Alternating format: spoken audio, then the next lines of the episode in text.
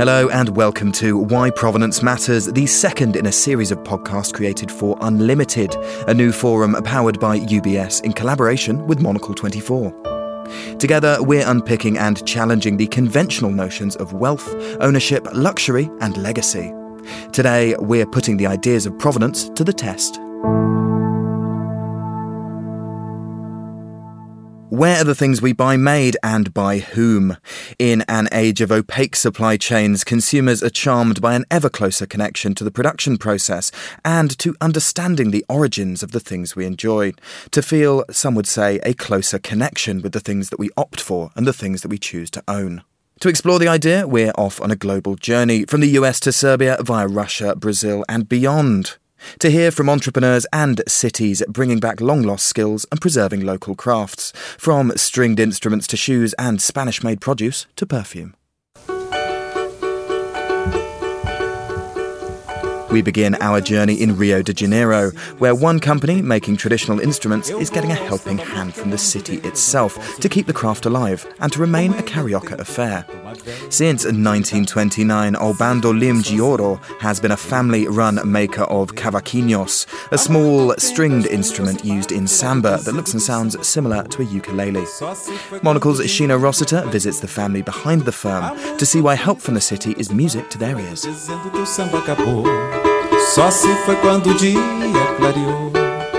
Samba music is the cornerstone of what makes Brazil's identity so strong and unique.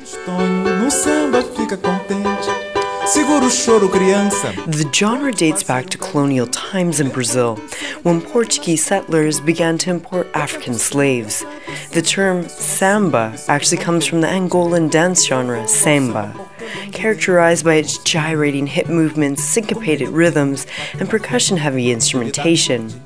Samba then transformed into samba in Brazil, when these African slaves were still allowed to play their traditional instruments, which slowly evolved over time. And with Cais do Valongo port in Rio de Janeiro having been the largest slave port in the Americas, Rio de Janeiro has been known to be the birthplace of the genre, and it's now the theme song for the city's annual carnival parade, what is said to be the largest party in the world.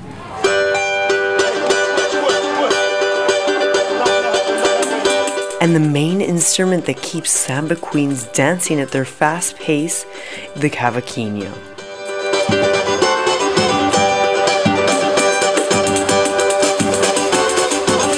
In order to keep these instruments being handcrafted and manufactured right here in Rio de Janeiro, City Hall has made one manufacturer, Ao Bandolim de Ouro, a preserved business it's one of over 40 businesses in the city center of Rio, and Ao Bandolim de Ouro is part of the Business Value Program, where small traditional businesses have been issued this special status. They are a very important economic asset for the city, but they also are very important cultural asset for the city. That's Washington Fajardo, head of the Heritage Institute of Rio de Janeiro and a special advisor to Rio's Mayor Eduardo Paes on urban issues, a post he's held since 2009. And for the past three years, he's been assessing how to keep Rio's traditional businesses alive traditional business are very uh, important for the economics of the city because they create a lot of jobs and they create a lot of jobs for a lot of different generations. We are not talking only about these people that are working here now, but this place, as the place that we are now, had created jobs for more than 100 years. And this is very important. This is a very resilient economic network. Here at the manufacturer, five men work on an assembly line crafting cavaquinhos, a process that can take up to three months. But the wait is worth it when you can dance to the sounds of music like this.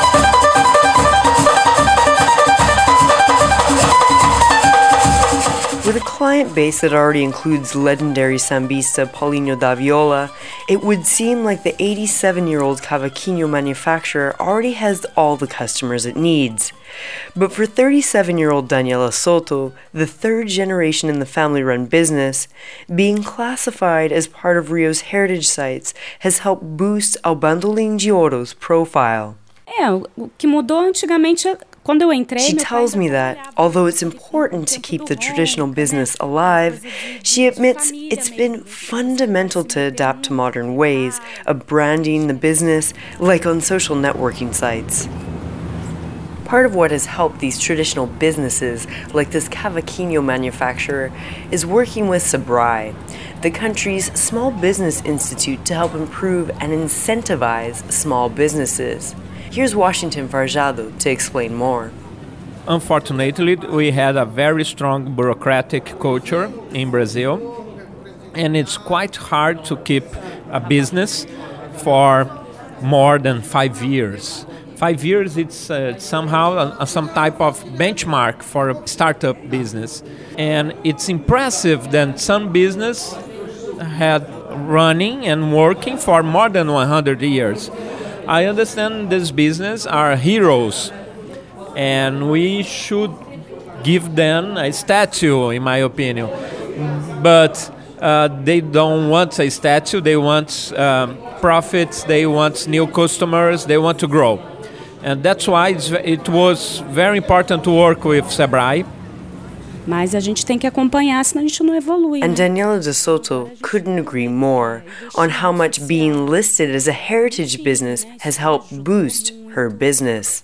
She says that aside from the help from Sebrae, having provided new tips on how to manage her business in better ways, just being named as a heritage site has been a major push forward for the shop's marketing, she says. Quando bate uma saudade. And after the Olympics have rolled out of town here in Rio de Janeiro, with samba having been on the center stage in the opening and closing ceremonies, the whole world has seen how important this vibrant culture is to Brazil, and how important it is to keep these instrument makers local rather than having them cheaply made elsewhere and brought in as imports. É tocado pelas cordas de uma viola. É assim que um samba vem. A look there at how one family business plus the city of Rio de Janeiro are keeping an age old craft of instrument making alive for another generation. Next stop on the Provenance tour is in Spain. Meat, milk, and manchego cheese are synonymous with Spain, and for Spaniards, they're essential daily ingredients. However, the rapid economic growth in the post dictatorship years has seen traditional farming methods sidelined in favour of more modern practices. Petra Mora is a food focused venture that's taking the country's pantries back to their roots. It scours the countryside for time tested culinary treats, offers them a packaging makeover, and a lifeline in the form of a cosmopolitan consumer base at its well appointed supermarket. Monocle's man in Madrid, Liam Aldous, took a stroll with the Petra Mora co founder Justino Guerra on their bucolic property on the outskirts of the Spanish town of Zamora to find out why Spaniards still crave tradition around the dining table. On a patch of land not far from Spain's border with Portugal, cows and sheep are grazing between the oak trees that surround an old stone monastery. It's the middle of the 2016 summer, but the scene could easily be from 100, even 500 years ago. This, however, is what Spain's modern food movement looks like, and the people behind Petra Mora are at the forefront of a movement that is slowly rekindling the country's culinary provenance. We try to recover products that younger people have not tried, have not uh, tasted, think that maybe are uh, hard or maybe are too expensive. We thought is no, we are losing all these products. We want uh, young people to taste the products that our grandparents taste in their in, in, their time with the quality that they taste. So we have two people, Miquel Ceberio and David Dragon, who travel through all Spain uh, looking for suppliers, small cheese producers, uh, wine uh, sellers, maybe cured meat producers in different areas of Spain Petra Mora also aims to recover ailing Spanish breeds, such as the Churra sheep. As Justino explains, this is not just an expression of gastronomic nationalism. The time the people spend in work or outside, so now people cook less at home, want to have many things in the fridge just to remove food in the microwave and, and just heat it. So we wanted well try this cheese. It's not it's made with mm, not pasteurized milk. Will be not the same today than tomorrow. In the wintertime will taste a little bit different. It's not so homogeneous like the, the, the cheese that is produced in a in a factory with pasteurized milk, uh, but it has a character a huge part of the, the project, well, the essence of the project, is recovering the provenance of of food and food production all around Spain. One of the biggest elements is meat production. How easy has that been trying to recover old practices, farming practices that are more expensive, slower, but uh, at the end of the day produce more quality meat? Once you are a consumer, you have to decide how many times would you like to, to eat meat during a week? We think that standards in the United States, for example, like extreme opposite side with a meat uh, consumption really high, are not good. That doesn't mean that meat is not good. The important thing is the quality of what you eat. Petra Mora also aims to recover ailing Spanish breeds, such as the Churra sheep. As Justino explains, this is not just an expression of gastronomic nationalism. Churra is a native uh, breed from Spain of uh, a kind of sheep. I mean, we have like 500 uh, sheep. During many years, uh, Churra castellana were substituted by Assaf, that is, as you said, uh, a breed that came from Israel with a higher production of milk, but with less uh, less fat which then when you want to make cheese is what uh, makes the cheese good. So you have a lot of liters but not enough uh, solids on the on, on the milk do you think that Spain has changed in the sense that for a long time the whole model of, of in many different sectors was to uh, mass produce, to get rich quickly, even follow the American model in a way. And now, because of the crisis, people have kind of changed their mind and changed the way of doing things, and now are looking to, to do things well. Do you think that's that's what's happening in Spain, and particularly in food production? I think yes. I mean. Uh, during the these bubble times, people will go out many times. Uh, I mean, like taking your kids to any chains of fast food that we know, and now people is maybe going less times, once in in a week or in the month, but they will eat a burger made with real uh, meat, or, or they will prefer to go less times but with a higher quality. Spanish eating habits are transforming, and fortunately for the team behind Petra Mora, this means the slower food movement is gathering pace. This traditional recipe requires more than just a few time honoured ingredients, though. While Petra Mora combines provenance, traditional practices, and a touch of modernity in its packaging and online sales platform, it also relies on the compelling wisdom of renowned chefs and beloved restaurants to get the public on side. It's a whole of country effort, but the story being told and gobbled up isn't new. Much like this old patch of land, it just needs a spirited new generation to take the helm, toil the narrative, and ensure it is passed on through the ages. A look there at how one Spanish outfit is making a business out of showcasing the origins of the nation's finest culinary delights. We're digging deep into the idea and practice of provenance, and next we head to the US. The States may boast the largest apparel market in the world, but it's lost its place as a leading manufacturer of clothing. The birthplace of blue jeans and the classic plain white tee now mostly relies on imported clobber to sell at department stores and mass market retailers. But one clothing brand in San Francisco is leading efforts to reshore the trade.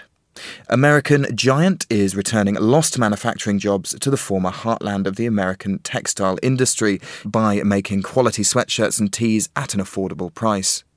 But why is a sense of place so important to them, and is the relative expense of making things in this manner worthwhile? Monocle's Ivan Carvalho visits American Giants offices and speaks with founder and CEO Bayard Winthrop. Despite all the attention on its booming tech sector, people forget that San Francisco has a history with the garment industry. Still home to Levi Strauss, the company that put denim on the map, and casual clothing chain The Gap, the city has long attracted entrepreneurs looking to reinvent how we shop for clothes. Today, it's the turn of Bayard Winthrop. In 2011, the East Coast native and former financial analyst upturned the conventional wisdom of the apparel industry with its emphasis on low quality goods produced by overseas manufacturing. He makes long lasting garments that carry a Made in the USA label and sells them online. It all started when he decided to re engineer a staple item in the wardrobe of today's tech worker the hooded sweatshirt. I think it's easy for people to forget that 30 or 40 years ago, people used to come to the US to buy American made goods, not just because of the American made label, because they were of the finest quality and great value. When I grew up in the 70s, I was really struck by the sort of presence of great American products. You know, I think one I talk about a lot is that I, I still have the old KitchenAid mixer that my grandmother had that still runs like a clock. You know, and it's it's hard to find that in either you know homeware appliances all the way through to the clothing I grew up around. I remember very clearly getting my first champion sweatshirt that was made in North Carolina that was something my mom could afford that uh, that lasted forever. And and here I was 30 years later in a in a market where we were it seemed to be able to do all sorts of interesting innovative things around technology and everything else and being in San Francisco, you're surrounded by that that sort of ethic and that and that optimism around saying kind of everything is possible here, and yet we were unable to make great quality clothing in the U.S. anymore. His pursuit to perfect the great American sweatshirt for his first men's model, it took him a year and a half to get the fit and weave just right.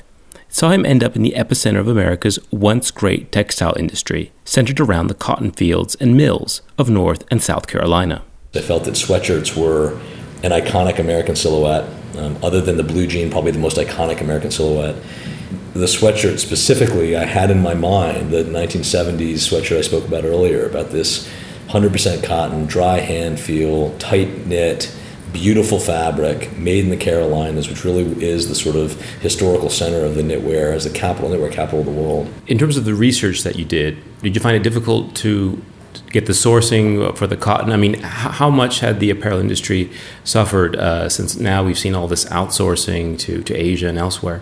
There's an interesting thing that's happening, and I'll, I'll talk now just about the Carolinas, which is the, where the bulk of our manufacturing happens, but it is a true statement about the country as a whole, which is as recently as 20 or 30 years ago, about 90% of the apparel consumed by Americans was made in the US. Now it's something less than 5%. So there's been a massive shift.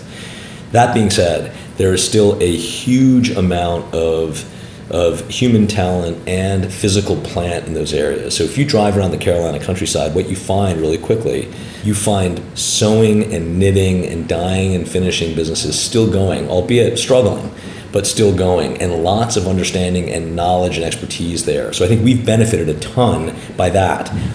We also had to uh, change an awful lot of thinking among the, the suppliers that we worked with we almost had to retrain quality back into them. And that sounds a little bit condescending. I don't mean it that way. It was more about they had gotten so used to producing product that they refer to as ton and gun product really cheap single needle stitching very basic manufacturing and the result of that is fraying failing twisting not color fastness in the, in the garments themselves. It basically looks like a lot of what people's experiences are now with apparel, which is stuff that doesn't last more than a month or two or a few washes.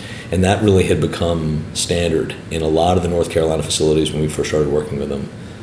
I get asked a lot, what's it like running a fashion business? And I, my response to that is I don't run a fashion business. I run a manufacturing business. And what I mean by that is that we, we try to make great things. And making great things is about the making of it, right? It's not about the sort of the fun stuff at the front end. It's about the grinding work, getting into the elemental parts that result in a great product.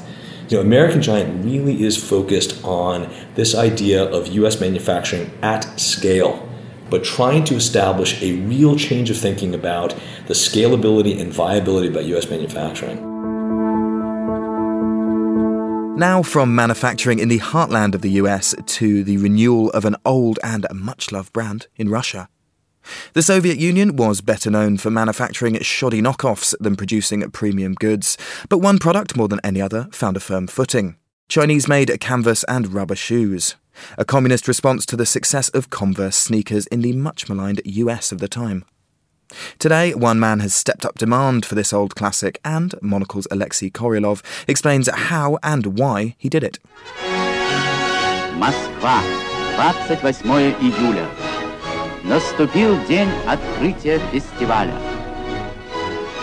The summer of 1957. Thousands of foreign delegates are in Moscow for the World Festival of Youth and Students, changing the lives of Soviet citizens forever.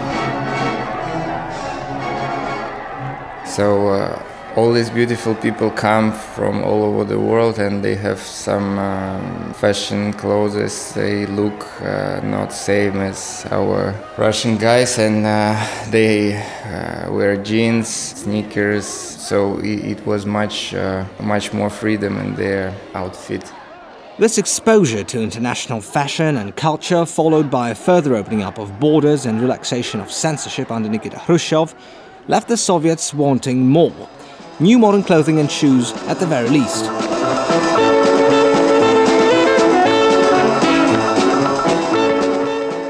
In 1965, some of those wishes came true.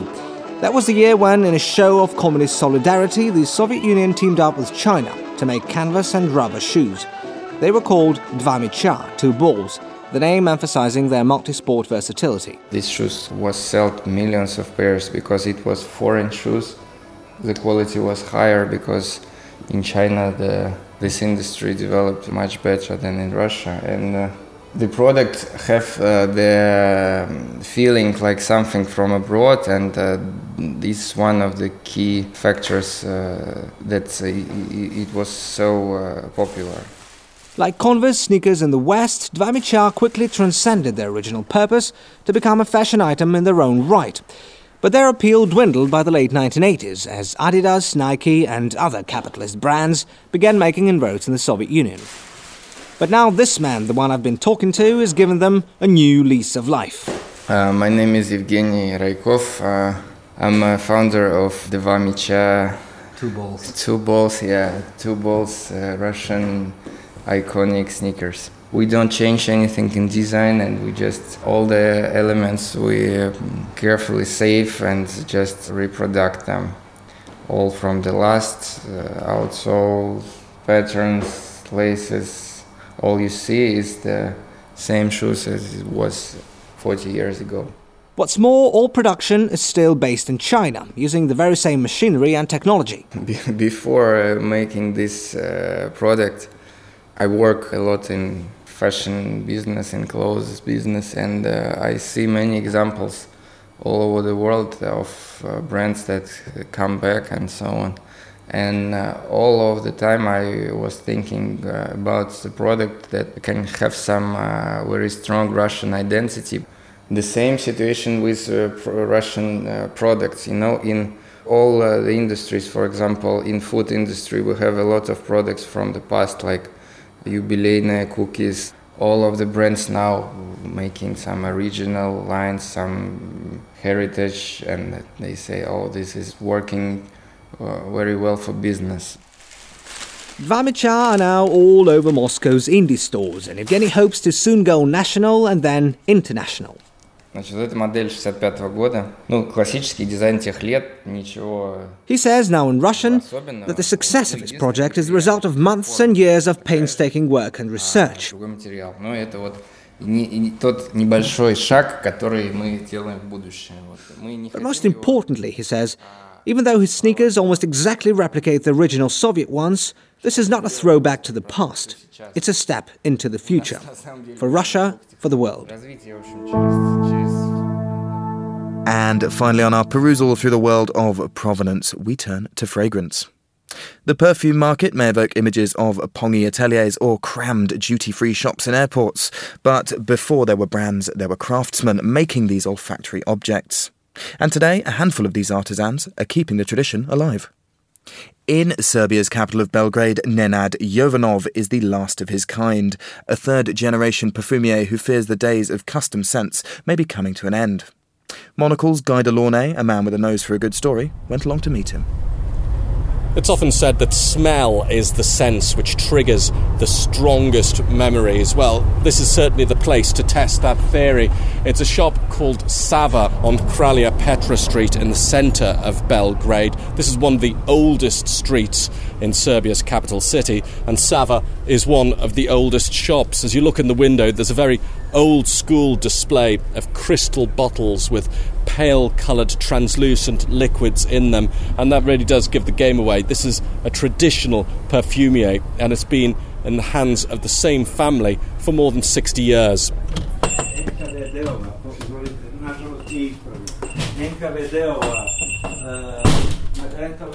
my name is Nenad Jovanov.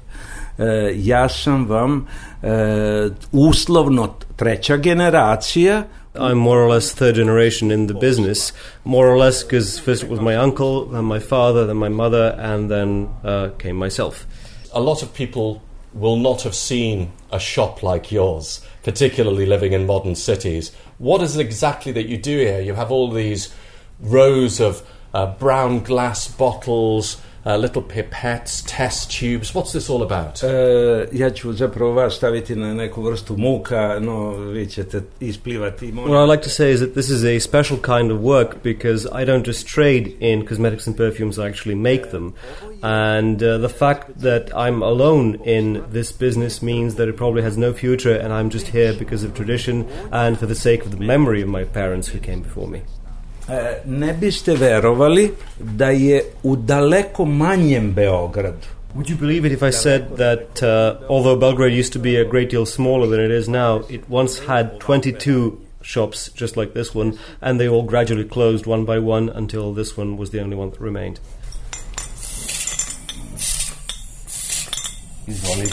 What, what's the secret to making a perfume, a scent, a cologne that somebody will want to wear, which will which will bring something a little bit special into their lives. and, and, and what's different about these perfumes that you Uh, make here?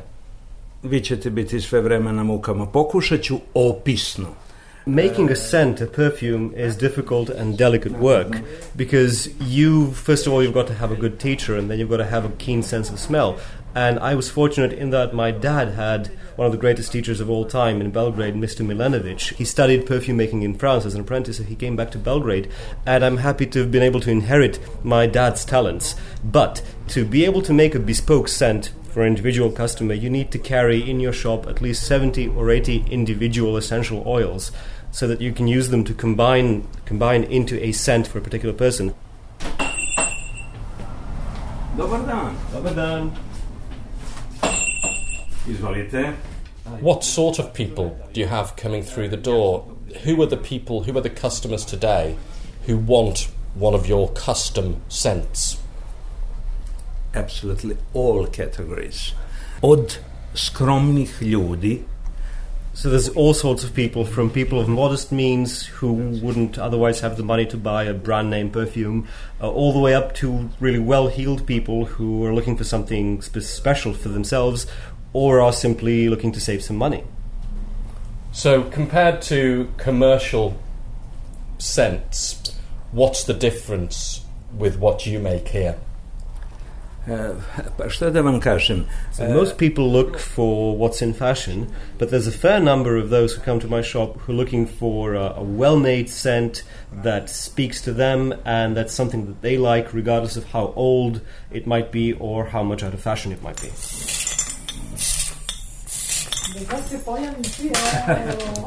Hvala. E, to je sastavni deo naše usluge da na kraju namirišemo mušteriju.